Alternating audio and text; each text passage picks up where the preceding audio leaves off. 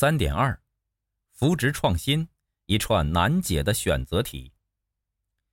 多年来，即使蓝海战略被说得头头是道，但创新一直很难，也鲜有成功者。以下是我个人对创新的经验与浅见，分享出来供大家参考。我对创新的简单归纳是：一种自上而下，只见长效而无短期利益，只看战略布局而不讲胜负，只能不断试错而不能强求一战成功的长久坚持。成功创新的主要因素是天时、地利、人和，三者缺一不可。天时就是趋势与时机，地利就是我们所在的公司与平台，人和就是领导与团队团结。有人问我，三者中哪个最重要？我认为三者都是必要条件，所以都重要。但如果真要从中选出一个，过去我认为人和最重要，因为人是公司的文化和灵魂。但现在我把票投给天时。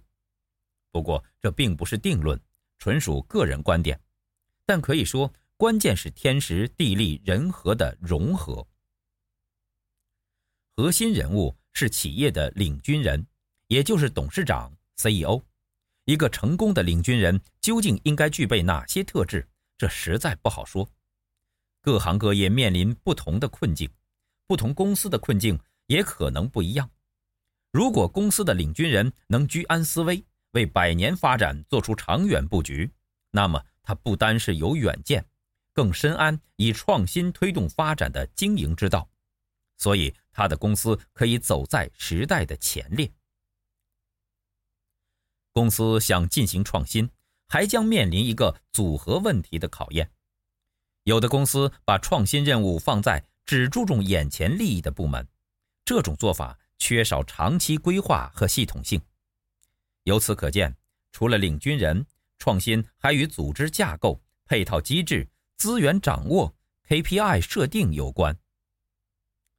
有些公司成立新的事业部或子公司，就是想解决创新的组合问题。一旦解决了，创新效应可能会带给公司意想不到的结果。同时，公司还需要一位被充分授权的高管来推动创新。如果公司不能妥善解决组合问题，创新以失败告终将是意料之中的事儿。以配套机制为例。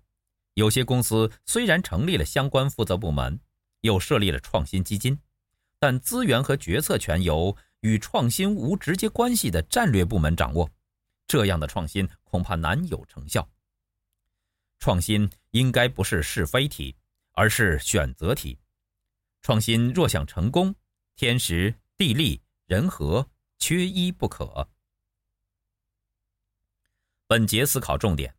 既然创新的短期利益不明显，那么我们应该如何说服高管进行创新？